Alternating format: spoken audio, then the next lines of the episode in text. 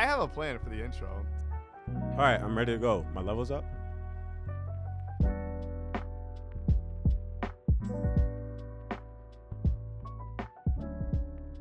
Ladies and gentlemen, thank you for tuning in go. to another edition of the Chopping It Down podcast featuring your dynamic duo, Dan and Critical Xeon. What's up, bro? I am feeling a little critical today. Yeah, I know. Ever since you walked in this darn building, Hey, yeah. I'm doing good though. How about you? I'm doing great. That's what's up. So, who do we got in the in the studio today, Z? Um, we have a talented young. Would you call yourself an actress? Yeah, with Okay, talented young actress. aspiring. Uh, slash model? Question mark. Aspiring. Okay. On the side. Okay. On the side, a little yeah. hustle. A little Yeah. freelance, Um. a little this, a little that. Yeah. Go ahead. Why don't you in- introduce yourself? Yeah, so hey guys, my name is Maite Harge. I'm glad to be here. Thank you for having me. Absolutely. I'm Absolutely. really excited. It's my first podcast. Ooh, Um, common yeah. theme. Yeah. Common theme for our guests. yeah. Nice. I love it. I love it. Hopefully the first of many more, maybe just a couple more, maybe many more. maybe I have a few friends with podcasts, so like now I like this setup, so Word. I'm hoping for more. Yeah, absolutely. But, and um, so, Zion, how how did you meet Maite? Because Uh, I know how I. Oh, okay. I just I don't know why, but I followed her on Instagram through. I probably saw her being posted through Mark Him potentially, and decided to follow. Gotcha. Um, Well, actually, I'm not sure. I feel like I might have followed you first because I. Oh, knew- yeah, I, I- knew of you as a photographer, but I can't remember. oh, okay. I don't remember either. We'll But- just we'll say we, we followed each other mutually. How about Correct. that? There we That go. yeah, because That you're, works. you're the one that set up this interview. I was like, I had no idea she wanted to do the show. Right, And then Zion told me, oh, I, I got someone named Maite. And I was like, oh, Maite Harge? And he, she was like, yeah. I was like, bet. I know her. Don't tell her, though, that it's me. And lo and behold, she didn't know until she saw me. I definitely did tell her. You but- did. He did. Tell, Yeah. he told me, Oh. but he waited. Oh, God. Yeah, He yeah. waited yeah, I told because him. if I didn't know when I saw you, I would have been really confused. No, Exactly, I that's- wanted you to not tell No, her. that's why I wanted to tell her, cause so that way she knows like who the partner. What you if know, I didn't like you? Exactly. that? That would have been crazy. Damn, No. she would have rolled up like, oh, it's I would have Dan. pulled up. I would have been like, nope, not today. Bye. No, I'm just 'cause kidding. I know Follow. I know Maite from high school. I was a freshman, he was a senior, and we were in the same musical. And, Yes, sir. and lo and behold, we were pretty much co-stars at that point. Yeah. I was. Nice. I forgot the name of your character. I, I remember mine. It was Starbuck. It was Yep. 110 in the shade. Yes, I was Lizzie. Lizzie. Oh my goodness, what's her last name? I forgot. called. It's. Was it Curry? Pro- yes. Yes. was it? It okay. was Curry. Yes. Lizzie Curry. Oh my goodness. Yep, but awesome. we also know each other from more than just high school. Oh yes. We worked together at camp. Yep. We worked together at Natasha summers. for a few oh summers. Oh my You goodness, wait. director. Actually, I'm just remembering when I ran into you at camp. That was so funny. Yeah, you were the you were the art director at the time. I don't think. No, wait, because weren't you a camper? You were CIT the first time I saw you. And Oh, then the must- next. Yeah. Oh, okay. Then I don't Yep, remember see, that. you forgot. Yeah, And then you were a 15, so that was sophomore counselor. then you were a counselor. And then I forget what you were doing. You were doing something. And I was behind you. And I'm just like, what is this kid doing? Like, he's, I can tell he's going to be a pain in the butt. And then he turns then I turn around. around, I was like, Dan, what the heck are you and doing? he's still a pain in the butt to this day. That's hilarious. Yeah. Good so, ass character, though. yeah. So I'm glad that you're here. Um, you. So we're here to talk about you.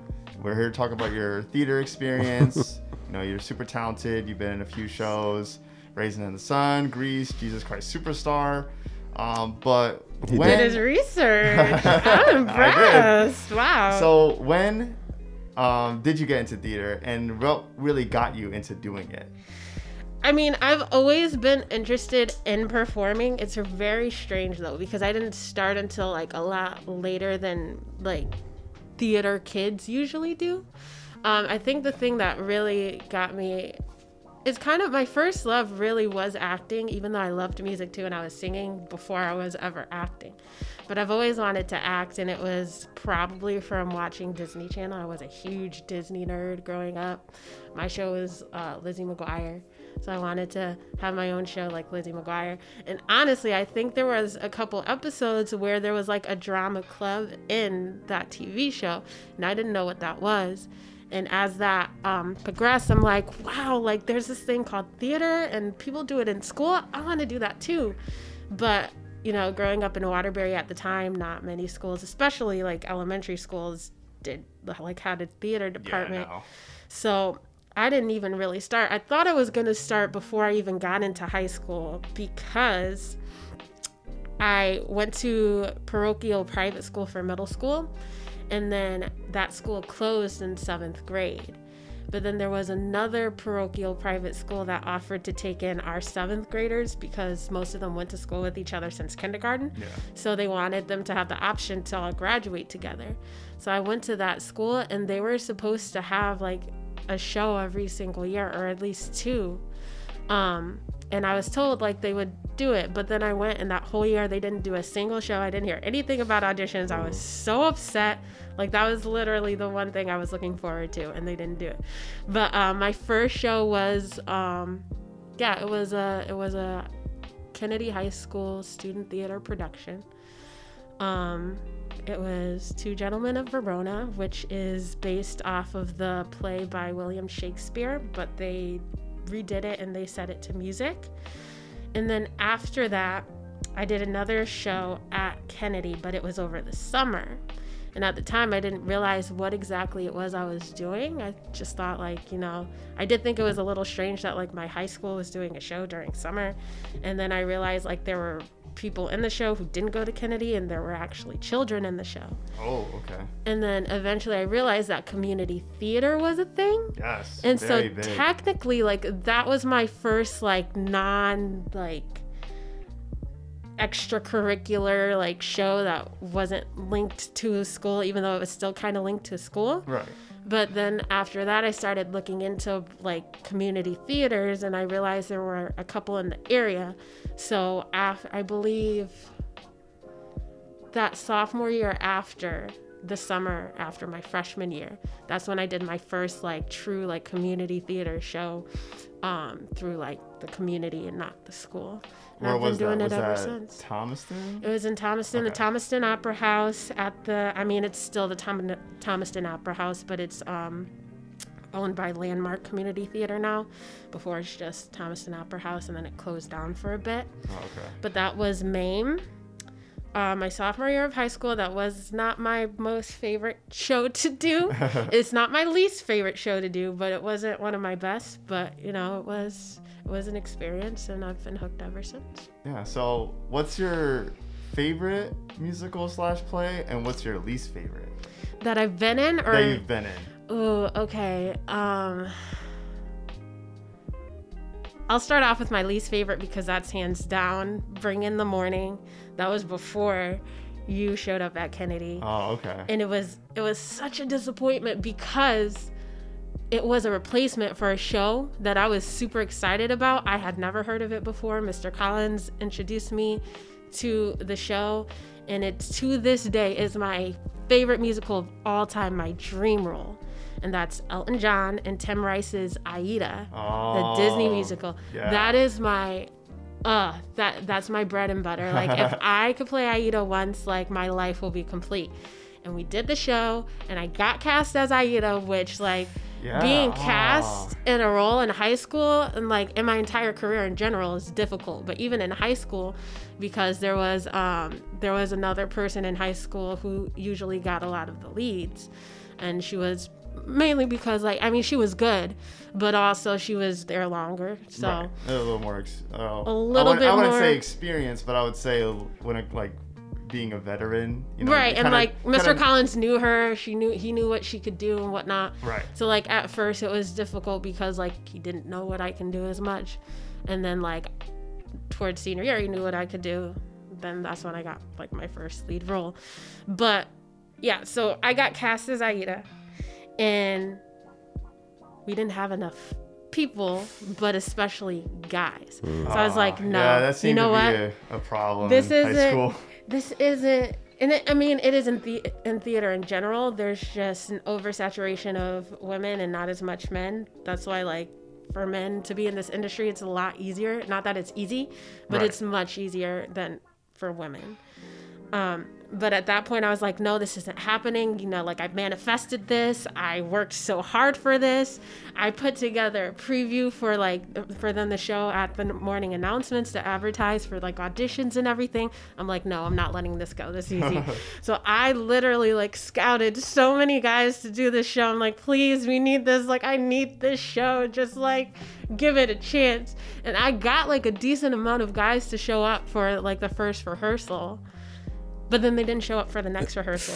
Dang. And so Mr. Collins is like, yeah, no, we're not doing this. We have to replace it. Ouch. And it got replaced with this terrible, awful show called Bring in the Morning.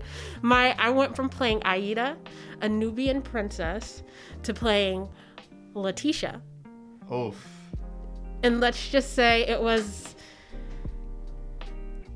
a much less successful version of like In the Heights by Lin Oh, okay. Miranda. Just, but yeah. I feel, I feel like I've heard of it. I've never seen anything on it, but I've, I've definitely heard that name before. I'd never heard of it before when he introduced it, but like, you know, Collins was really good. Well, actually, I think he got a lot better with it after I graduated because he started to like catch on.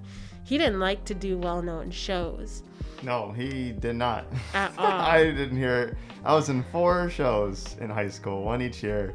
And prior to, I think the only one that I knew of was Spamalot. Mm. But other than that, nothing else I've ever heard of. Well, I mean, that might be due to maybe like I know you're a fan of theater, but I feel like maybe not as like No. intensely as I was. no, absolutely so like not. the shows that he that I would hear of him doing were surprising for me being a theater person. So maybe you didn't necessarily recognize them, but like I did and even those were surprising for him to do. And it was extremely frustrating, especially being like my first few like encounters with theater cuz I was like, "Yes, I'm finally like I have a theater department. I can play all these shows that I've always wanted to play and audition and hopefully get the roles." But then I realized that the reason he did it was because A, he had to budget wise. right. Yeah, the- licensing is expensive. Right.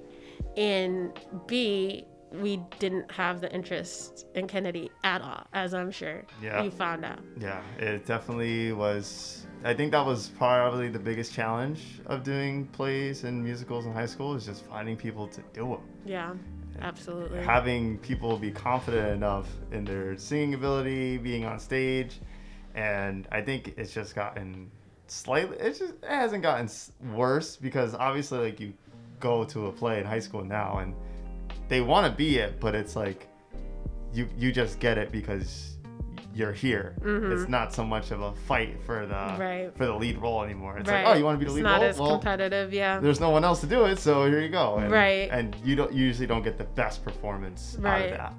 So that's definitely felt that experience before. But. now, did you ever go to like the Halo Awards for I high did. school? Did you ever perform there? I did. I think I'm not sure if I went every single year, but almost, if not. Um, and I actually I was nominated senior year for um, best lead actress. I did not win, unfortunately. I really wanted to, but I did not. But usually the case with award shows, it's like it's more so the role than it is the performance. The performance plays like a part in it, but more so than anything, it's the role. Yeah. Uh. usually we don't get like the biggest plays or Yeah. well-known musicals. Exactly. So exactly. like the only year that I remember that Kennedy got something was first Spamalot. It was we got we got best supporting for the two guards that played. Really? That's awesome. See, like we would kind of get like I don't want to I don't want to like downgrade it as like a like a participation award, but like every single year we would always get the fearless award for like Mhm. doing the For doing shows the- no one else would do. Yeah, I remember It's that. like actually these are the shows nobody else really kind of wanted to do, but Right. we didn't have a choice. But they made it like they're fearless or whatever. So we would always get the fearless We award, which is got it. cool. I you mean, know? yeah, we got some recognition. Some schools left with nothing. And we it's got- like it is valid. Like a lot of the shows we we did. I mean, we would do good with what we had. right, you know. exactly. Um, but I did win a Halo award my freshman year, so that was like kind of my crowning glory. Oh, nice. I won. It, it was a double win. Um, still, oh, but you know, nice. it was um we won, and I mean double as in two different schools won the category. Like. Yeah, but it's like technically it was four people because it was best. Um, what is it? Like duo. Best best couple in a musical or something like that, Oh, or most uh, best chemistry in a musical or something like that. Um, so I won that for Two Gentlemen of Verona Oh, nice. with my um, opposite in that show. So that was very fun and cool. Cool. Awesome. Um, so you're in the theater industry still, still working as much as you can. As much as I can, you know, with COVID, there's not much of anything going on, unfortunately. Yeah, but- we were just gonna ask you, like, how has COVID affected the theater industry in your perspective? Um, devastatingly, honestly. Um, and it is it it it's rough for me right now because I did like take the time out even before COVID happened to really focus on working, so that I can be able to invest in like like lessons and workshops and stuff to uh, sharpen my craft and my skills and that was just a huge struggle and journey in and of itself.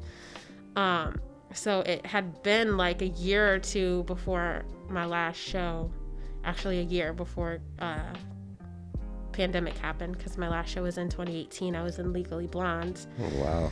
Um, yeah, so it's like my theater withdrawal slash post show depression is like it's strong. Um, but yeah, a lot of a lot of people aren't doing anything in the theater industry. Like obviously Broadway's closed right now. So like all of like all of the Broadway stars I follow on Instagram and everything, they're like they're itching to get back to performing. And people like them like they can teach like workshops and stuff and make money on the side or they'll do like virtual performances and stuff, cabarets, things like that. But when it comes to like the smaller grade community theaters, like they definitely can't really do much. And I mean, they might be able to start a little something here and there because they're not as like populated as Broadway theaters, obviously. But in those cases, then it's the budgeting that comes into place. Like, yeah, they can have fewer people and still do stuff, but that means less money Yeah. in order to afford the royalties and the costumes and props and crew and set building and Yeah, same prices for uh to put on a show, but you're not raking in as Right. much money as you would like to. Right. In which case, you would need to up the price in tickets, and people probably won't go for that. Right. You know, it's How hard does- enough to get an interest as it is, much less to charge like double the ticket price. Yeah. Like it, they're still charging. They're still, um, they're still doing like, you know, sports are starting to to Yeah. come back into play. Yeah. Um, and then they still have, you know, restaurants are starting to open, Mm-hmm. movie theaters are starting to open. They're still doing, they're still on sets doing, you know, uh, Movies. movies and TV Yeah. shows. So like, how does that make you feel? Do you feel like, oh, maybe we could, you know, try to work it out some way? You know, do COVID tests, da da da da da. Um, honestly, like, I don't think about it too much right now, just mainly because I'm just focused on, like, I'm starting my own business on the side right now. So I'm still in, like, save money grind to be able to, like, perfect my skills mindset. Mm. But honestly, I don't know. Like, I just, I know theater is so different. Like, even with movies, like, that does make me hopeful. It's like if I were in a position where I could submit for like smaller, like, student films or indie films, like, I can do that. And it's generally safe as long as, like, everybody's tested. But, like, live theater is live theater Yeah. it, it's so different you have so much less control over like the people who show up and whether or not they're clean whether or not they're super precautious or not like you can't control that the way you can on a movie set um, and also with like as far as like restaurants and movie theaters and places opening it's like i personally feel not that it's too soon because like people seem to be doing good but it's just like we have a huge like it, it's flu season. We haven't had covid for a full year yet so nobody knows how this is going to react and currently like the numbers are climbing back up to where they were Yep. when it started Yeah, and nobody's really talking about it either Right. Which is and scary. that's scary Yeah. you know so i'm just like honestly though it, covid has and the pandemic has been good for me because as much as i love theater there are many many ways that it has not been good for me and i realized that as well as like working obviously but i realized like having the time to just focus on me over a pandemic and not like constantly beating myself up about whether or not i'm talented enough or whether or not i can take the lessons that i need to become talented enough or whether i'm working hard enough not having to do that has been so good for me. Yeah. Like because I don't have I don't really have anything to aspire to right now. I mean I do, but I don't. So I'm like, So it's more just of yourself. yeah.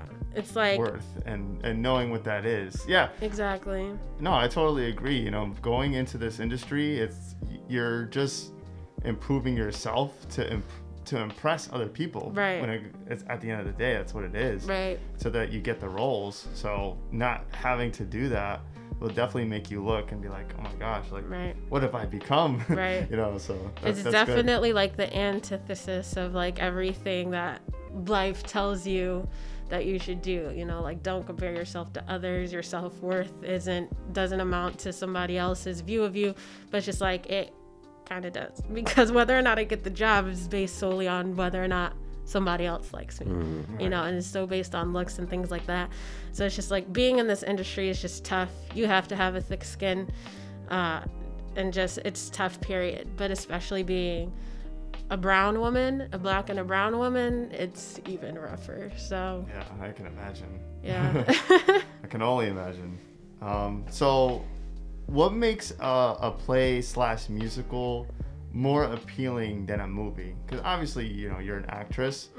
If you wanted to, you probably could use your skill set that you learned and go audition for a movie role.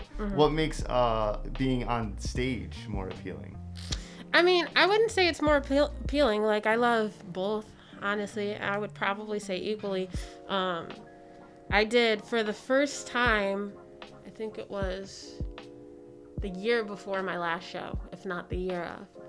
The year before my last show, I played in my first straight play ever, and I loved it.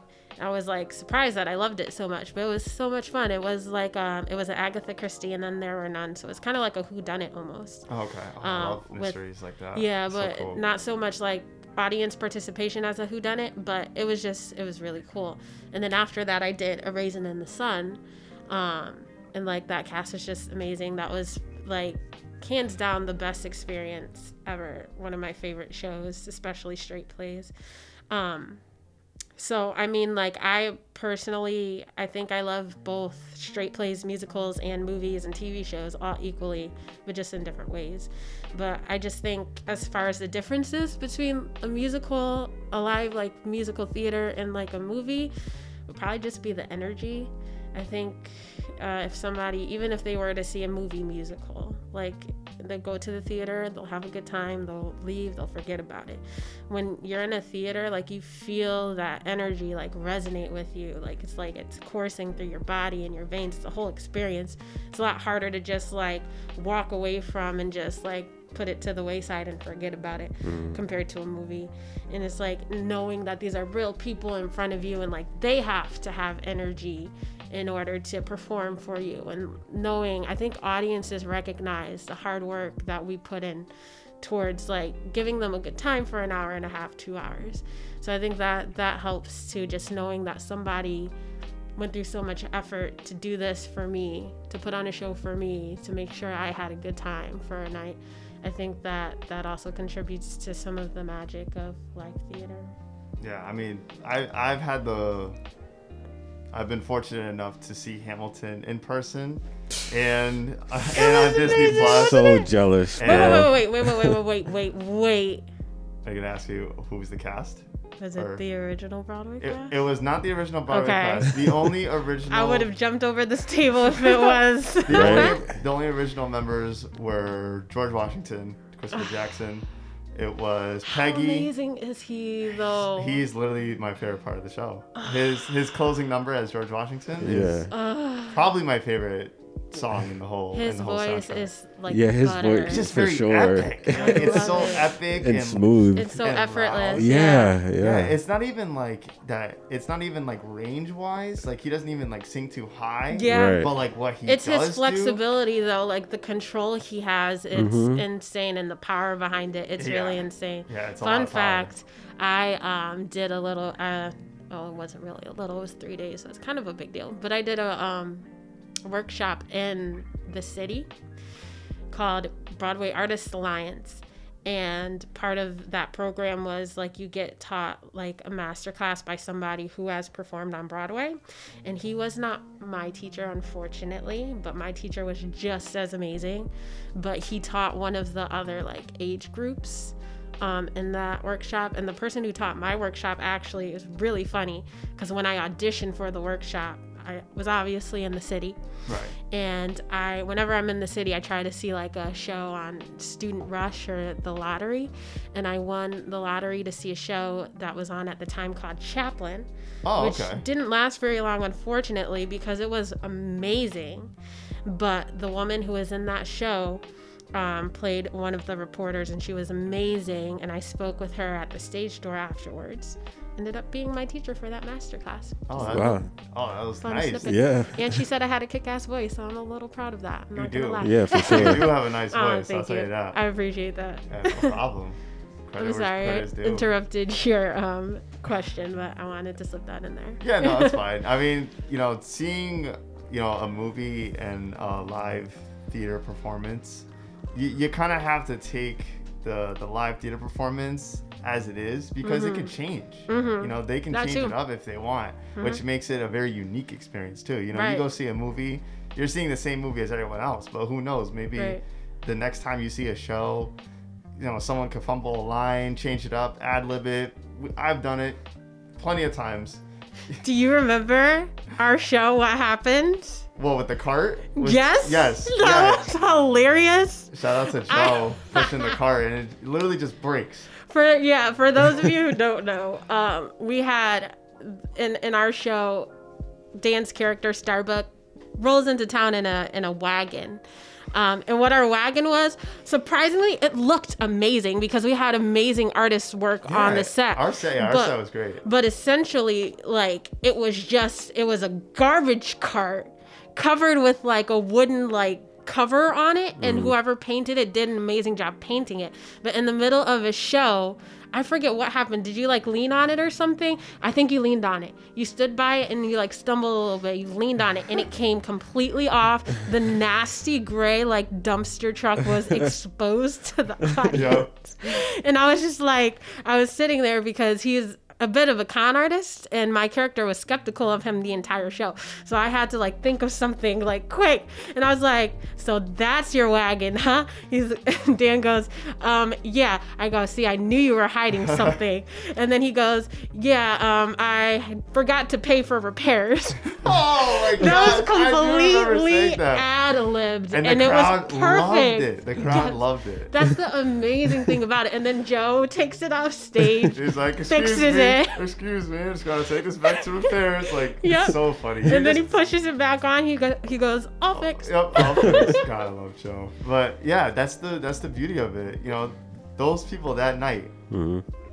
if the garbage thing never broke again, the next people would never see that. They So got to experience something another audience never got to experience, which is really amazing. Yes, it's, it's beautiful in, And in, then- in that sense. Um, Jesus Christ Superstar, actually, one of my good friends, um, in the middle of the uh, temple scene, like, like I don't want to say fall because not like he fell on his face, but like he leaned too far over the stage and like had to hop off the stage. Oh, and then hopped right back on. Oh, and the people in the front front row were like, they were like so shocked. But like the way he did it, like they didn't know if it was part of the show. Like part of the reason he we were so close to the stage, like we're supposed to be in the audience's face anyway. So like it made it work. But it's just like those little things, like. Yeah, that's the best part. You when, can't beat it. When after the show, they, they were like, "Did you guys mean to do that?" And we were like, "No, we Nope. did it." That's No, no, the, no. that's a great compliment to Yep. give to a, to a Yeah. theater person. Yep. All right, so Sorry. oh, the hiccups. so what does your audition process look like? Like when you see a role, you know, or you see a musical or a play, and you're like, I want to do that. What do you? How do you prepare for that? Um, it's different. It depends on whether or not it's community theater or if it's like an equity show or like a like equity meaning professional. Um, equity is a union for theater. For those of you who don't know, like film and TV, uh, they have SAG, so it's the equivalent of SAG, just specifically for theater. A lot of people have both memberships. Um, but if I'm going out for like something in New York versus community theater here or like an equity show here because we do do equi- equity shows in Connecticut is a little bit different. Um, when you're in the city, you don't have as much time to really prepare as I would like. Um, especially if you're doing something that's like a new project, you don't really have much to go on. And when you're in the theater, when you're in um, the city, it's really more so like a numbers game of getting yourself out there and seen as many times as um, possible. Um, as many different people as possible too, but even like the more you get seen by the same people, the more they'll recognize you, which is great. Yeah. Um, but when I am auditioning for a community theater show and it's a show I recognize and I know, or like heard of but don't know as well, I'll do my research. I'll look into the show. I'll get a feel of what the music is like. Um, try to find a role I resonate with that I want to strive for. Um, and then like you start looking into like if it's a musical, um, you usually sing one to two um, songs, 16 bars or 32 bars, depending on if it's a ballad or an up tempo song. Um, usually it's it's one it's one more often these days than two. Used to be two. Um, and then if it's a straight show, straight plays they're always different. Um, I feel like I've always been trained to have a monologue of my own for straight shows, but and like like I told you, like I don't go out for straight plays as often. They're not as popular as musicals Yep. as well. So like the few times I did go out for a straight play, they usually have you just read from the sh- show that they're doing, like sides, or um, yeah, sides from the show. But yeah, it's a it's a little bit of a of a project, at least for me. That's the way I like to do it. I'm sure there are people who just hop into it, but I like to do as much research as I possibly can. Yeah, I feel like that's important Mm-hmm. for anything, especially going into a, a role. Now, can you read music? Like, do you like see a, a sheet of music and you're able to like pick out the notes and sing them, or do you go by ear mostly? Um, I've been told and like tried to be taught a couple times how to sight read, which is like not necessarily like having perfect pitch and reading a music and singing like, oh, this is a C, so I'll sing a C, but like ha- giving like a starting a starting note and going off of the music based off of intervals.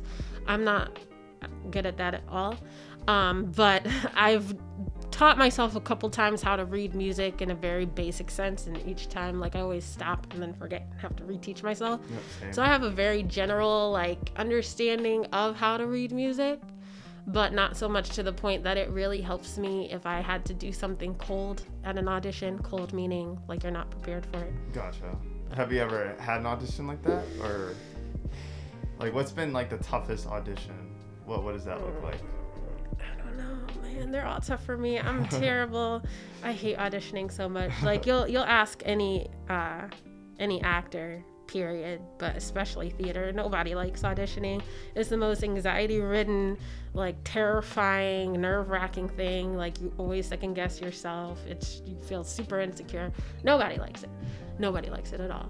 Um It is nerve wracking. Even even for someone, and, and Zion, you know how I am. You know, Mhm. like sometimes just very confident, open, Right. outspoken. Auditioning could could really rack your brain Mhm. and, and make you think another way. absolutely. I've auditioned for enough things where, and sometimes and sometimes you audition for a role hmm and you end up getting a, a completely different role. Has that ever happened to you? Um, I don't get too many roles. I'm not gonna lie. Well, I, I get mean, I get a lot of ensemble stuff, but um, so like in the that sense, yeah, I always want to to play like an ingenue, and I I'm evidently not an ingenue type, so I always get the ensemble, but I'm not bitter at all. um, but yeah, I mean that happens to everyone. Uh, when I did Grease, I really wanted Rizzo, um, and I got cast as Cha Cha, Okay. which you know it was a little bit of a blow for me because like I say like my first love was acting, and when I say that it was more so like TV, but like I also said I was singing way before. I even started acting and realized like you could sing and act at the same time. Yep. So really like acting was my first love, but I'm a singer first. So that was a bit of a blow because like I finally got like this was one of my first like roles in a musical since high school. And it was the one character who didn't sing. so that was very disappointing. Uh-huh. But I will say that was one of my favorite musicals to do. I told you Raisin in the Sun was my favorite straight play that I did yeah. it was just an amazing time and grease is such a great show if you do it right it can be very like fluffy and popcorny um, but if you do it right it can be amazing. And uh, i loved playing cha-cha because she was the dancer and uh, like i don't consider myself a dancer i trained in dancing a little bit nowhere near as much as i wanted to and needed to to be considered a dancer in theater Gotcha. Yeah. It's But- probably different. it was just like it, in in a community theater environment where there's not a lot of like really tra- well trained people i tend to get cast as a dancer because like i'm a mover I, I tell people like if if i were to be asked in like an audition in the city and they'll ask if i have experienced dancer i would say i'm an advanced mover not a trained dancer Yeah. so like I, you know, I have rhythm. I can I have enough sh- stage presence to make myself seem confident in my dancing, but when it comes down to it, I'm not at all. but that that was a fun that was a fun like uh curveball for me to get that role. So and and that's one of the great things about it is like you could get something completely opposite of what you want and be really disappointed, but still end up having an amazing time doing it. Yeah. You just kind of kind of make the best out of it. Mm-hmm. I, I was in Grease in eighth grade. Really? Yeah. That's It- awesome. I was first. I was just one of the regular greasers, Mm-hmm. and then my my friend. Uh, I wasn't friends with him at the time, but Brandon, he was Danny. Oh, I thought you were gonna say you were Danny. No, Okay. no, but Danny get Zuko. this. He quit. Oh. Dante, who I know. Don- I, I'm know sure you of know Dante. Yeah. Um, he got casted as Danny. I got Mm. bumped up to Kenickie. Mm. For whatever He's reason, I still don't even know the reason to this day. Dante said, I don't want to do Danny. And I was like, okay, I'll do it. I'll do it. And then I was Danny, he was still Kenickie. So Oh. I just- okay. I love performing. I, I think right right now, You're good at it. Thank you. I appreciate you really it. are. Right now where I am, I don't really see, you know, like acting and, and singing, especially not singing. Singing, I would have to get trained for that because Mm. I don't have a naturally good voice. I feel like I remember you being a good singer. It's just when was when a it's my ago, when it's my range, Mm. I can I can do it right because I know how to Mm. project. I know how to use my diaphragm. I've- Gotcha. I've, always learned how to do that. I've been playing flute ever since I was in third grade. So, Mm, so you're con- great with breath control. That's one of my many weaknesses when it comes to singing, unfortunately. So Yeah, as long as. I stay in my lane, I can sing. But Mhm. when it comes to like hitting different pitches and, Mm. going higher, yeah. I, that's something I would need to to train my vocal cords for. Yeah, and I mean, it it really is just like people always say like, and in a way, like I get it. Like singing is this amazing thing that you're born with, but really, it's not really. Your voice is a muscle, just like everything else. It's all about training it. And yes, there might be certain things that your body isn't designed to do, but for the most part, like you can train yourself to do most, if not all, the stuff that you need to do to be considered a good singer. So.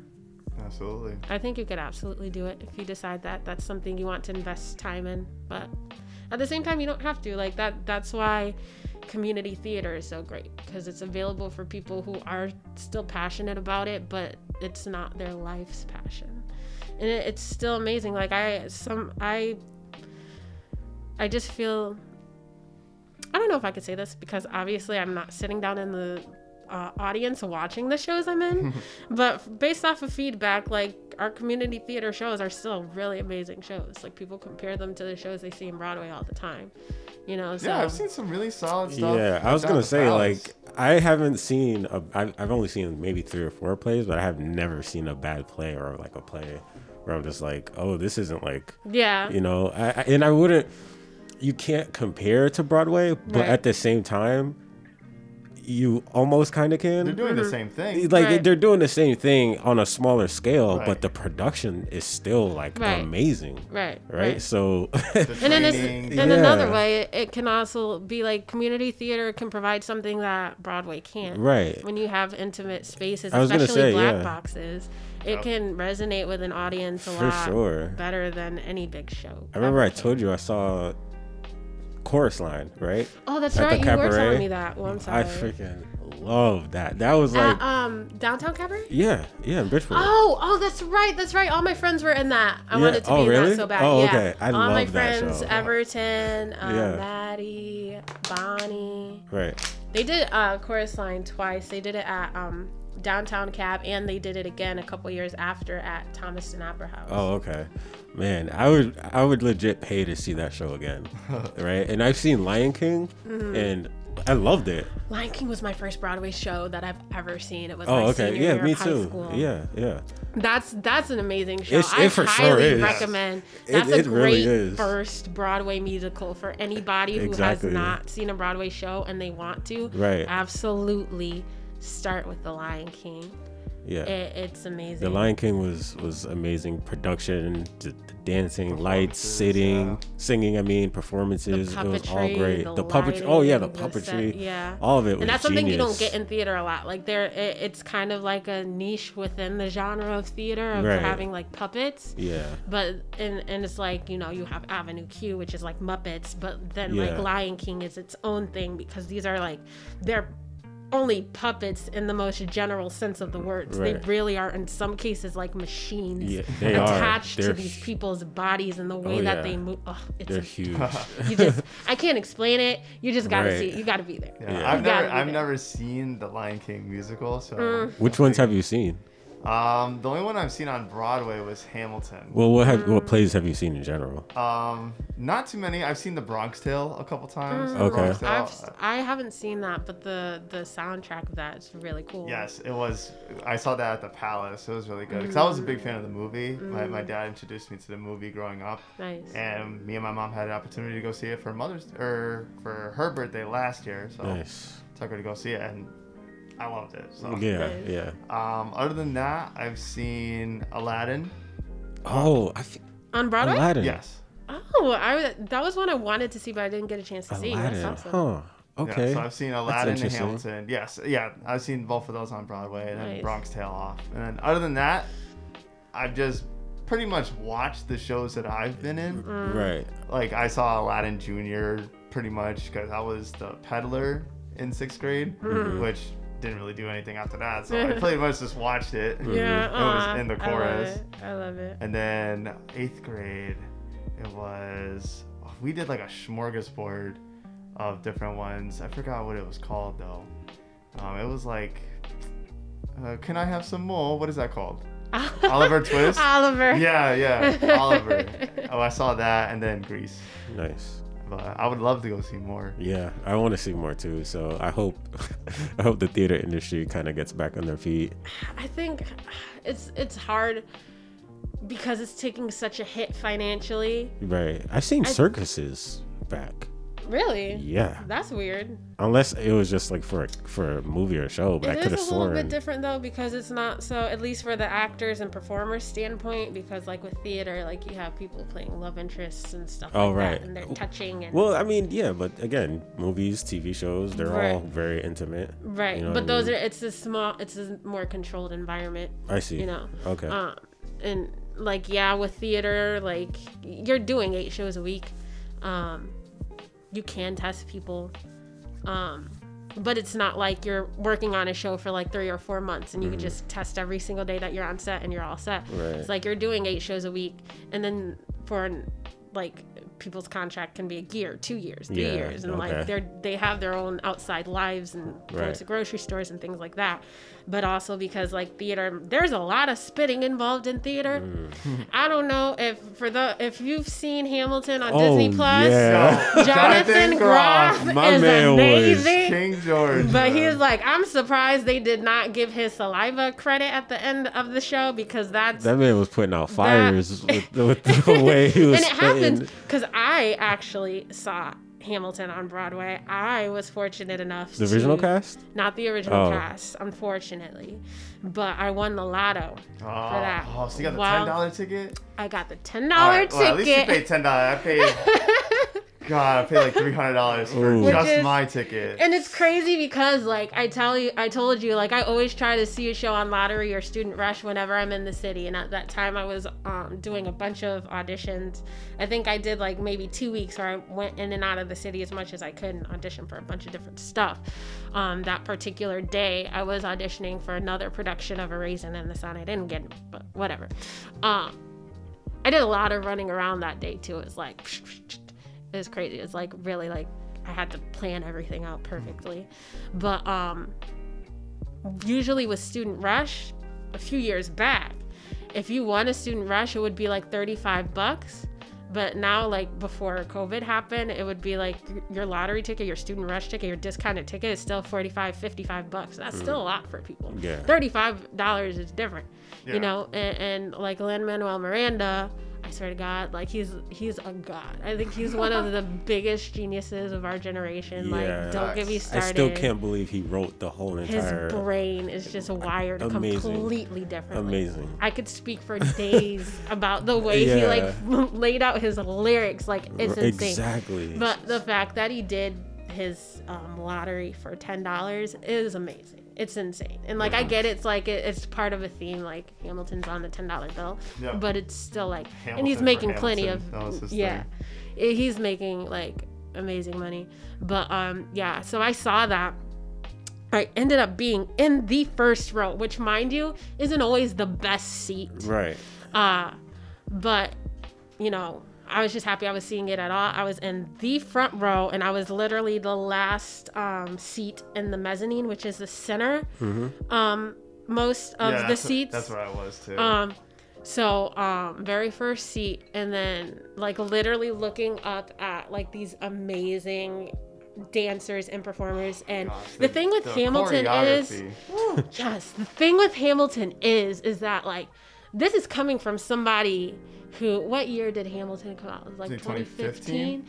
This is coming from somebody who knew about this show since 2009, well before Wow. like the cast came the cast album came out, well before it opened because our um actually it wasn't even a theater class because i took my theater class with mr collins my senior year it wasn't my theater class that introduced me to it but my history teacher um, played this for for our class and it was the opening number and at that time it was only a mixtape a concept of Yeah, a show it? What did he perform at the White House? at the white house Yep, I was never seeing that. Crazy. at that time- involved.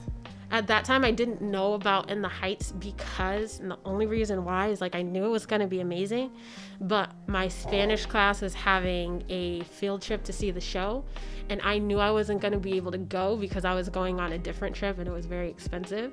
So I didn't want to get into it and like get into the show and fall in love with it knowing that I could have seen it and that I wasn't going to be able to. Mm-hmm. So I didn't know about him before that point. But even still like no, I learned every single lyric to that opening number back in 2009. Every single lyric to that show. I am very well acclimated with every single lyric in this show, and there's a lot of lyrics in this show. Oh yeah. The album has like I think two discs. Like I listen, Yep, I stream discs. it, so I don't know, but I think there's two discs. Like Yep, two discs for both acts. and it's it's a rock opera tec- technically which in like musical theater doesn't necessarily mean rock music it Right. just Just means- means that it's all. it's an opera really it's the opera that like yeah, it's all qualifies the word which means everything is either spoken sung or in this case rapped to Yeah. music Yeah. there's not a single like line Right. Right. or monologue in No the Which, show which is No my favorite part. I didn't Yeah. think I would like that. but yeah a lot of it's not for everybody a lot of people can't handle that Right. um But it's But- with this style of music that makes it so enjoyable. because Exactly. It's a lot of, you know, he takes a lot of inspiration from hip hop and their flair, and it just makes it so enjoyable to Mm-hmm. Yeah. watch. I agree. But the thing you don't understand is like even for some people who are very well acclimated with the music, you don't realize until you're there in person how much of like an ensemble show it is. Oh yeah. And it's like from performer standpoints, when you do shows, it's always like, oh, I wish I was the lead. Well, it's not always. Some people don't want to be the lead, but there's there's always a longing to like have like you know a certain amount of songs within a show because or be a certain character because they have this um this much stage time. You know, it isn't always like that, but in general. But the beautiful thing about certain shows like things like Rent is that it's an ensemble show. There isn't technically like a lead character in the show. And I would honestly say that Hamilton doesn't really have a lead character. Like people are going to think I'm crazy. The name of the show is Hamilton. Right. But also if you think about there's so many theories about theater, but there are theories about like the ending like Eliza's gas Yeah. and people saying like the show is called Hamilton. It's not necessarily about just Hamilton. It could be about Eliza too. Yeah. But Even when you Aaron Burr is a mm-hmm. Oh yeah. you know, He pretty has- prevalent character he- in the show. he won the Tony, and I think that speaks a lot to his his role in the show too. But when you see it, you see like how much like the entire it's not just one person or even just the lead cast that carries the show. It's everybody. Right. It really is. And when you see um 1776, which is a number like honestly out of all the songs on the album, it isn't a number like that stuck to, uh, that stuck with me. That was my favorite until I saw it in person, and I'm like, whoa! it like shakes you to the core. Like the music, the choreography, the Right. staging, like the set.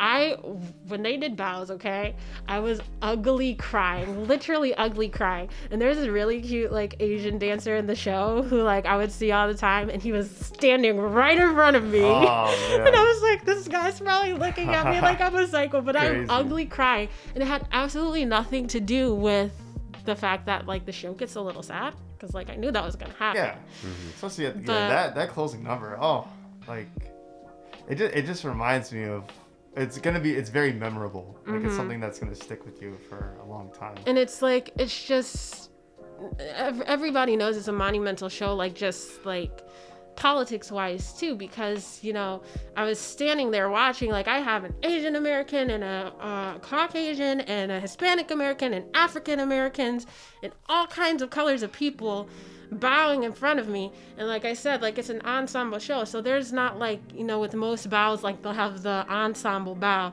And then they'll have like the supporting roles come Yeah, out. And come out together. leads will come out last. And they'll get the biggest applause. And like Mm-hmm. everybody's like oh they're the leads. And then the company will bow again together.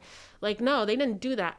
Everybody was standing up against the edge of the stage. They all bowed at the same time. And that just like it made such an impact Yeah. i was just like this was exactly how theater should be it was ugh, it was emotional Uh, i, can was a hot mess I want to experience that. Yeah, and even just like even theater in general, you know, you everyone always hears about theater, but until you actually go experience it It's for yourself, same. Mhm. it's like Yeah. you, can only you can only know so much. Right. and it's different for everyone too yeah, I'm sure. absolutely All right, so unfortunately, I have to leave Oh. to go to work. So Mhm. Zion, you wanna close out the interview with the last question that you had? Yeah. Yeah, I can do that for you. Awesome. I have to go to work. Okay. Unfortunately, so All right. thank you guys. I'm I'm taking my leave. Um, I'll probably record a, an outro for this if Zion doesn't want to do it. If he does want to do it, great job, Zion.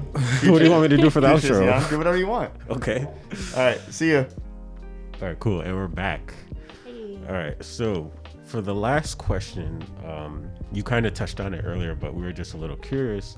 Um, what are the hardest challenges as a black woman in the theater industry? Oof, you say the biggest question for last. Yeah. Man, it's it's wild. It really is. And just in general, being a black person, everything is so much harder, you know, and even more so for black women. Um, you know, you have to be you have to work like twice as hard for half of the recognition they say. Mm-hmm. and it really is true. Um i'm just very grateful that with the pandemic and with the black lives matter movement that theater really like caught on. And there is a big movement and like listening to they call it BIPOC um being um i th- believe it's biracial indigenous people of color in the theater industry. So there is a big uh, movement for like being allies and like the industries casting industries and directors like being aware of the the behaviors um, that they might have that contribute to the systemic racism that exists within the theater community. Right. but you know it, it it's there. It's always been there. And it's really difficult because and this isn't just for theater but it's for everything but even especially in theater you're in an environment where you need to be told like you should just this sounds harsh but you should just be grateful that you're here Wow. you know and it's not necessarily in those exact words but you know we're we're made to feel like like we we can't really complain Right. and like in a sense like yeah like i am grateful that i do book a lot of shows you know like i should be grateful to be in ensembles and i am grateful to be in ensembles because i realize i don't have to be. I realize there are people who don't have that much success even in that scale. But at the same time i also deserve to want to be recognized as being able to do something more. Mm-hmm. And i i've always been cautious about like being outspoken about that because of that. I feel like people will like silently judge you and be like well you're in the show so what's the problem? type deal. And like things like that can be so toxic you know like even just like being in the serving industry and not necessarily theater. I remember like I'm very tongue in cheek, like sarcastic person. So I think I was talking about like some some restaurant that somebody else got into that I didn't um or it was like I don't think I um, applied, but it was like a little pretentious, not super pretentious.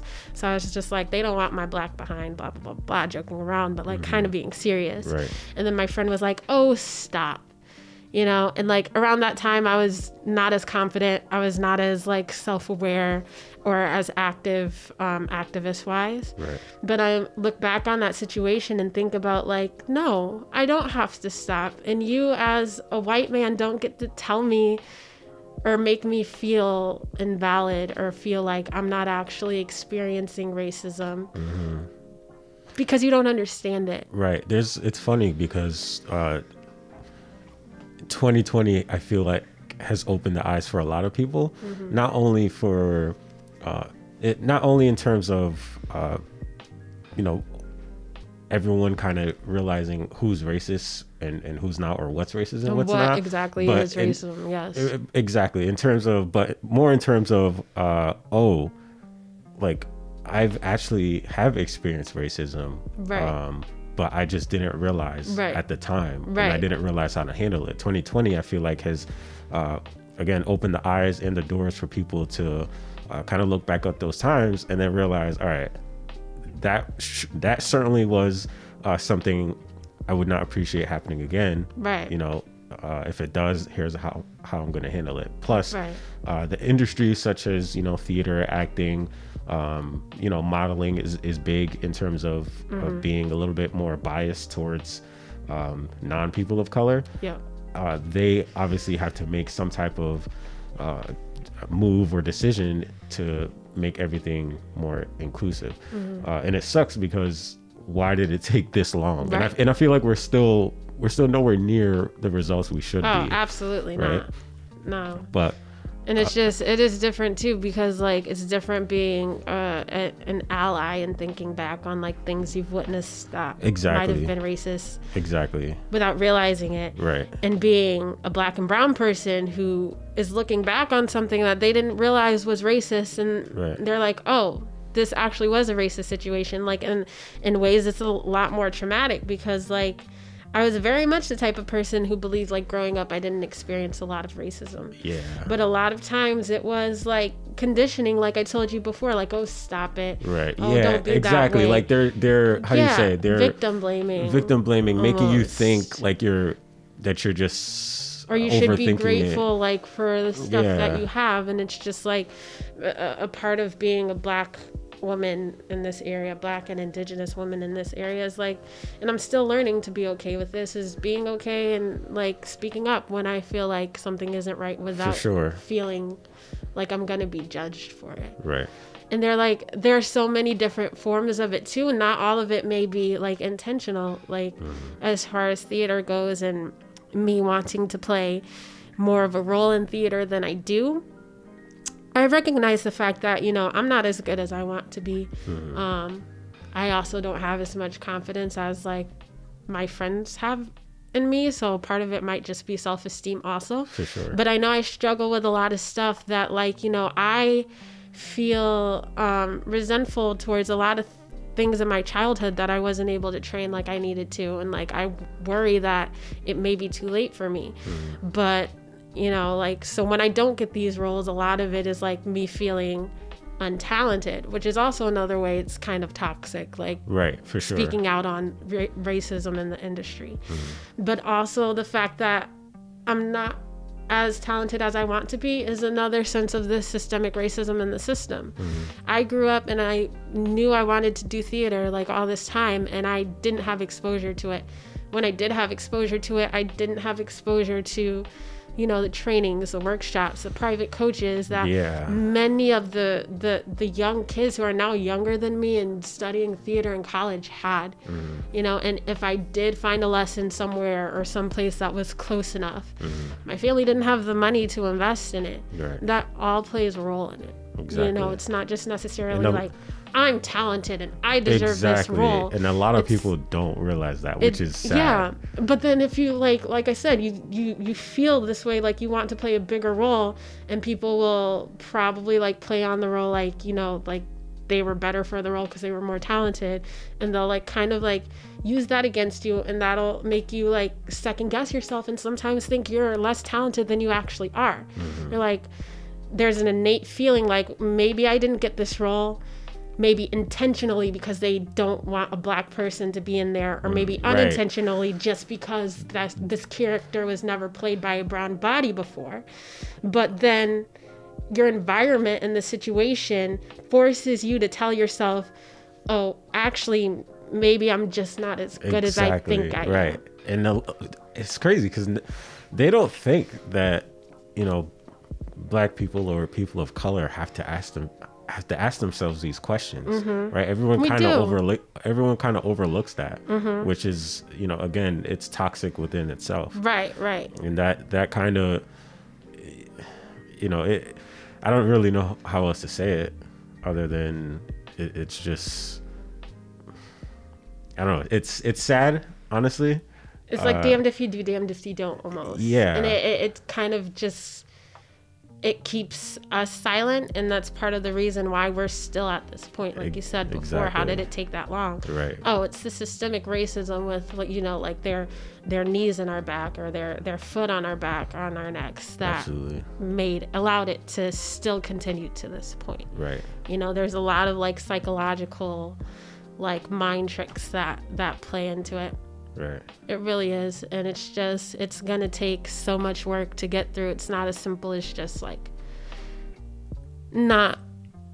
being racist. You know, it, it, it, it's not as simple as, you know, it's like gonna take a lot more effort casting brown people. You know, exactly it's. it's that's that's literally just like spitting in our face like all right you wanted this all right here Right, have it right, like that's right. not what we want really And there is like some, I, I've followed a lot of like Instagrams that are like for like, you know, Black Broadway or, you know, like uh, Yeah. equality in theater and things like that, the black activism in theater and pages like that. And they've been posting, no, we don't want another giveaway from you guys. We want to be recognized and given Exactly. our our due. Right. And we want the same opportunities as you. And that's not just necessarily like being cast and stuff, it's being paid equally. Mm-hmm. Um, a lot of brown, black and brown people are, when they are cast in like professional shows, national tours, Broadway, mm-hmm. they're usually the swings or mm-hmm. the alternates. You know, like they're, they aren't like the permanent roles on Broadway. Um, one of my favorite Regina Georges from Mean Girls the musical is Ashley De La Rosa, and like I always wanted to like I told myself like that would be really cool if I would be the first black Regina George. And then I saw like her performance on YouTube. It's not supposed to be up there. The um I was like, wow, there was a black Regina George. That's amazing. Like that means like I have a chance. I could play this role. Like they're they're open to it. And then I realized like she was only playing that one time because the person who plays the main Regina George I had a day off or was sick. She Oh, was the alternate. Yeah. You know, and that like eats away at the community as well. Right. Um, and it's just like you don't realize these things. Like I didn't realize these things at first, as long as I've been in theater. And a lot of it is like you trying to convince yourself like it has to be some other reason, or it's not actually like this, or just not being in the environment of professional actors to really see. Right. There was this, um, um, I believe he was a writer, and I really believe it was the first thing I saw in the theater, like activism, equality movement. Um, but I feel like it might have really sparked it all too, because the theater community was largely silent when George Floyd was murdered. Um, he put out um, a video and just is a bit of like a spoken word poem, but not really. Uh, but he kept saying like Broadway is racist. And like he went on to explain each and every like situation he has encountered. Mm-hmm. And a part of that was like a part of my experience with that with that was like, oh, that's kind of like when this happened. Oh, so wait a minute, maybe it wasn't the fact that I feel like I'm th- this wildly untalented person. Right. Because other people are dealing with this too, mm-hmm. you know? It's just, it's wild. Yeah. It's yeah. wild. Yeah. Um, it, it, it certainly is sad, and like you said, it's not all about. It's not just about like, oh, we're gonna be casting more brown people. Um, again, it's about having the same opportunities and uh, just being seen as just being seen. That's it, literally, just being seen and recognized for the talent as opposed to, Right. you know, the color. But it's not even just necessarily that too. It's mm-hmm. like it's like I said, having access to the resources. Yes. you know like having having the lessons having a direct pipeline for the arts in black and brown communities and high schools a lot of black and brown high schools don't have a theater department they don't I have an art certainly department didn't. right exactly yeah. and you know it's like i don't know i feel like we're we're conditioned even even in the sense when it comes to theater a lot of people feel like when it comes to black and brown people in theater but especially like sports Right. as far as white supremacy goes it's like we can only see ourselves when we are successful Right. as athletes and rappers and mm-hmm. singers and a little bit in theater but not as much as in theater but it's just not having access to those things also without realizing that access is possible and very very abundant in other communities it leads to a self-esteem within our communities Right. that deter like the members of our communities from wanting these same things Absolutely. or even just people who may not even realize that it's something they may want to do because they Yeah. don't have access. Exactly. exactly. Yeah. Mm-hmm. I, I, I definitely understand that. Yeah. And it was wild it was so frustrating especially like i said growing up like i knew i wanted to do this so bad i had no idea how to get involved but And it I- seems you've uh, kind of pushed through and and were uh, how do you say resilient, right? Um, thank you i appreciate it. For that sure. Yeah. I definitely, you know, I did what I can, and you know, like I, I love my parents so much because I know they did what they can, um, but I know they couldn't do much, Right. and it's like a part of me, it's like, not that it had anything to do with them, but like a part of me wishes I was born into a family that had money that could like relocate to LA or theaters. Mm-hmm. Yeah, or, yeah. Like, and who knows, like if I had, if I had those like opportunities, Mm-hmm. who knows where I would be? You know, if I had the chance to take voice lessons since I was like five years old, I might be singing like Ariana Grande. Right. I might have been on Broadway five or six times. Yeah, yeah. You know, and it's just like it, it, it can't always be just about like, you know, like it, it it sounds kind of petty, but just like praising people like Ariana Grande or like I've seen other people praise this one kid who played uh, Dear Evan Hansen on Broadway and he was like really young. He was like 16, still in high school, taking AP classes and college courses and stuff. And like, yeah, those those are great, and I think like they should be recognized. Like Ariana Grande, I know she work. I love her. Mm-hmm. I know she works her butt off too. Like she didn't. Nec- she could have easily just been handed things and just taken it, but I know like she worked hard to where she was but also at the same time we do have to recognize that they had so many more opportunities than a brown person would have to get to where they were Absolutely. And again, a lot of people don't realize that and they think, oh, uh, I, I, a term that I've heard some white people use is like, oh, well, you shouldn't have. Like, oh, you should have tried harder. Oh, you should have done right this, that. It's right like and that and that's, uh, i hate that so exactly much like that's a part of the problem. Like, oh, we would have, but we don't have the same opportunities. there's this stigma that you know like if you try hard enough you can do anything and yes you can Absolutely. but it's not like black and white some people will tr- work harder than certain people everywhere Mm-hmm. will in their life and not get there I, i've had people say that to me about my experience with college i went to college for a year and then my funding got pulled and i was not able to go back Mm-hmm. and like a lot of people when they talk about their college experience, they almost talk down on people who don't go to college. And then I'll step in and I'll be like, hey, this is great. I'm so glad that this worked for you. Mm-hmm. And I'm so glad that you worked hard to get to this point. Mm-hmm. Right. But you do have to recognize that there are people who work just as hard you, as you, if not harder, and still weren't able to make the same eh, eh, accomplishments. Eh, right, And that's not okay for you to make it seem like people who aren't where you are just didn't work hard enough. Exactly. I know a lot of people that went to or are still in college and still like are struggling and don't have the means to do uh don't have the means to or access to things that, you know, Right. certain people might have access to Right. and they still work very hard and and do the best they can, It- right? So I don't think it's it's all about college, Right. Oh, absolutely. I don't believe that either. right? And, you know, like I'm the type of person who believes like, yeah, college can work amazing for certain people and not for others. Right. After the year I spent there and seeing how much debt I was in, um, without much to show for it, I Right. decided that it's not for me and that's okay. Exactly. Um, but it's also the the fact that we don't talk about the fact that certain people already start like five or six steps ahead. Right. That also contributes Exactly. to our morale Mm-hmm. as the black and brown community. Mm-hmm.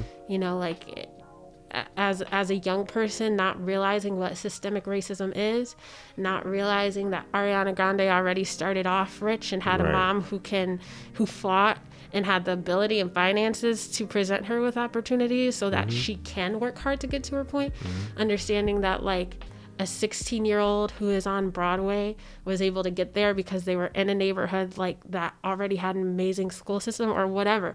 Not understanding those things, not even knowing that that's something that can exist, it can affect people in impoverished like communities and situations about how they feel about themselves. Like they don't see like the several steps ahead that these people already were and they think, "Oh, well if Ariana Grande was able to do it, then that means that there's something wrong with me if I wasn't able to do the same Right. things." Like we definitely I don't think we should talk down on people's accomplishments, but not acknowledging those things Yes. is very hurtful Right. for a lot of people Yeah. and it, it, it's still hurtful for me you know like it sounds crazy but i compare myself to ariana grande all the time mm-hmm. and it's crazy because like i'm nowhere as near her like range of talent but like i wish i was and even being a grown adult and knowing like we're in completely different situations. Yeah. That's, that's very toxic. yeah and it's like it's something i really need to work on but i still like literally today yesterday the past few days Yeah. like i've been just doing it like why am i not as successful as her why can't i sing like well, her you, I, I think you already know the answers. You Yeah, just said the answers, i do right? but like it, and you know it's still it doesn't it doesn't make you feel any better especially going so long without knowing the Sure, answers. Yeah. um but and and it's not so much as like if i if we focus on those answers it'll change anything for us. Mm-hmm. but if we start talking about it more it might inspire the people who have the ability to make those changes for us to do that. Mm-hmm. And like a part of it is us, you know, it, it is voting. Like, and I know voting can only go for so far. A lot of people feel like it doesn't work, and in some ways it probably doesn't. Some mm-hmm. days probably will, but the turnover rate before we start seeing results is like too long. But it's just, I don't know, there's just so many things that play a role in the cycle. It's just, it's so complex. It's really insane. Well, again, you you've it seems you've done a lot. You've come far, and I'm sure there's a lot more for you to do as well. Thank you. Um, what kind of advice do you have to like young black women or black men who maybe want to go into the theater industry or I don't know, do something that's usually do something in a predominantly white uh, field? What kind of advice would you have? Mm, that's a rough one because, you know, honestly, like, I don't even think I do have the answers if I had to start all over again in the same exact situation. I don't necessarily know what I'd be able to do differently that would make a change. You know, I know what I could have done differently if I had the opportunity, obviously.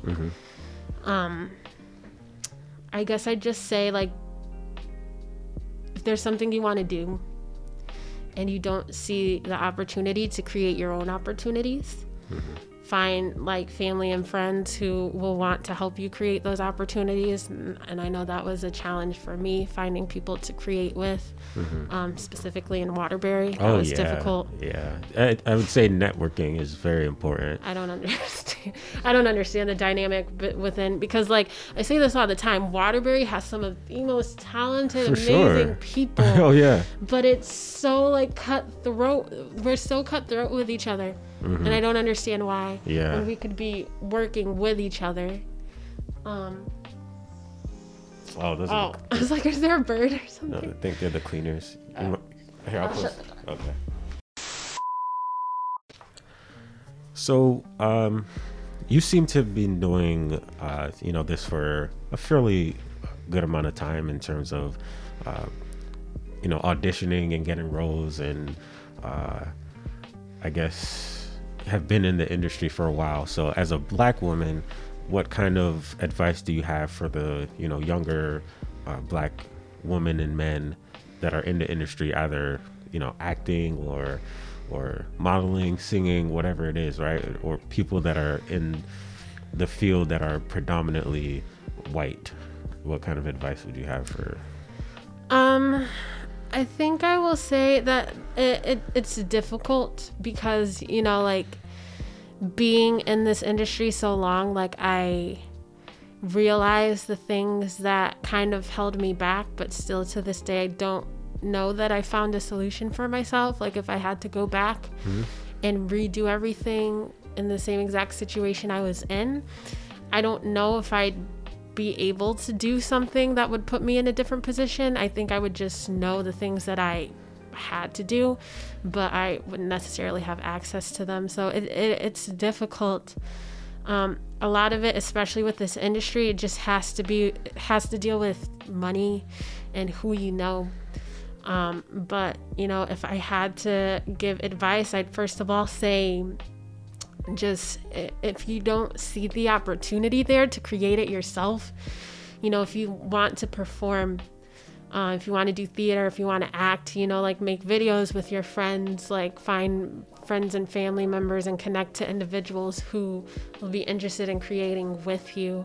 Um, and you know be creative like you could do web series or like podcasts for people who are interested in like interviewing or talking or public speaking whatever uh, there there are so many creative ways that you could try to do something that's different. Um but also you know like be confident in your identity being a black and a brown person. Um, that that's something that took me a lot of time and i'm still working on but not allowing you know your experience in your field to be invalidated by somebody who doesn't have your experience. That's something that, you know, it turned around and it, it not that it bit me in the butt, but it affected me many times in the past. So just, you know, surround yourselves with people who support you and your experience as a black individual, whether it be specifically with the craft you're looking towards or just in life in general. Um, and also, you know, like start young, do your research. You know, like I grew up and I didn't have parents that could, you know, relocate to New York or LA and spend like thousands and thousands of dollars on like workshops and lessons. But as a kid, like eight, nine, ten years old, I was on, you know, the computer researching the things like I needed to do and the things that I needed to know. You know, and like I feel like I knew and I still know to this day everything that I had to do and have in order to be successful in the industry. I just didn't have access to it. So, also, there were some things that I found out as far as just like, this is more science wise, like anatomy wise, what you need to be doing to be able to, you know, continue to sing or dance or be flexible as an adult. Um, and I found those things out very late. Um, even singing, like, there are certain things like you need to break through um, and if you do it before puberty, it's a lot easier as your voice develops as like a an adult. Um, and I found these things out very late. So, you know, a lot of it is timing. If you do your own research as soon as possible, it can help you. Um, but yeah, and I would just say just don't be afraid to try different things. And also don't be afraid to creatively like apply your passion to something else if you find yourself struggling to break into a specific field. Mm. For example, you know, like when I was a kid, I um, went to an arts program called CCY. I majored in musical theater. Um, and there I found out about like slam poetry. Um, and you know, slam poetry is really big down the Connecticut scene, which I'm really grateful for. Um, but back then, I wanted to try to create my own club in my high school for poetry slams. You know, and like as a person who, say, you were in a situation where there are no theaters around you whatsoever and you want to perform, you want to speak, um, create your own slam poetry. If you're into poetry like that, that can be a form of performance that you have to think outside the box for. Um, but you can create, you know, your own theater troupes. You know, there there's just so many ways like combine different things that you're passionate about, regardless of if it might make sense for you or to society or not. Because if it doesn't, that just means it's a field you haven't tapped into yet, and that can be something that makes you unique. So just be ambitious, you know, try things, do things. Awesome, awesome. Uh, so overall, uh, what I got from that is to try to create more opportunities for yourself if you don't see any um, in front of you. You know, right. obviously, uh, try new things, uh, make. I, I, would I would say networking overall Absolutely. is a is definitely something that you should should start doing. Absolutely. Um, don't be afraid. Take risks and uh, just believe in yourself. Uh, so you know, I think that's all the questions I have for you today. It was a awesome. pleasure. Likewise. Um, learned a lot of things, and I think that yeah, you know theater okay. is is a super fun and and uh, ambitious thing, right? Uh, a lot of people that I've uh, seen in theater are just always like really, um, uh, how do you say, uh, Jesus Christ, like um, like almost like a free spirit kind of right yeah um, i can um, see that i get that you know what i mean in terms of uh they're just I don't know how to say it, but I'm sure you know what I mean. Hopefully. Yeah, I get, I get what you're trying to say. Yeah. So overall, you know, thank you guys for listening. Unfortunately, Dan can't be here for the outro, but uh, he's here with us in spirit. Yes. Uh, so uh, that's it for the Chopping It Down podcast with Maite. And, you know, we'll see you next week with more good stuff. So take care, guys. Bye.